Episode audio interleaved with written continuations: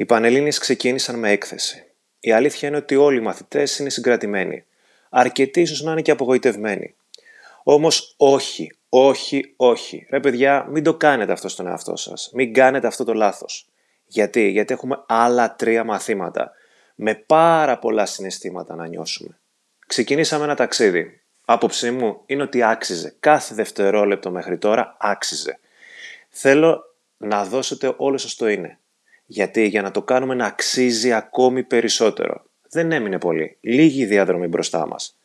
Ας την απολαύσουμε. Με όλο μας το είναι. Ας την κάνουμε να αξίζει. Θέλω στο μυαλό μας να έχουμε το εξής. Πρέπει πάντα να συνεχίζουμε. Στη ζωή μας πρέπει να συνεχίζουμε. Ό,τι και να γίνεται. Να πάμε παρακάτω. Να προχωράμε. Να κοιτάμε πάντα μπροστά. Γιατί, Γιατί όταν προχωράμε θα ανακαλύπτουμε πάντα κάτι καινούριο. Θα ανακαλύπτουμε νέα πράγματα. Οπότε ας κάνουμε την κάθε στιγμή να αξίζει. Και στην τελική, ναι, στις Πανελλήνιες, ας δείξουμε στον εαυτό μας ότι αξίζουμε τουλάχιστον να διεκδικούμε το στόχο μας. Αυτό νομίζω ότι το οφείλουμε όλοι στον εαυτό μας.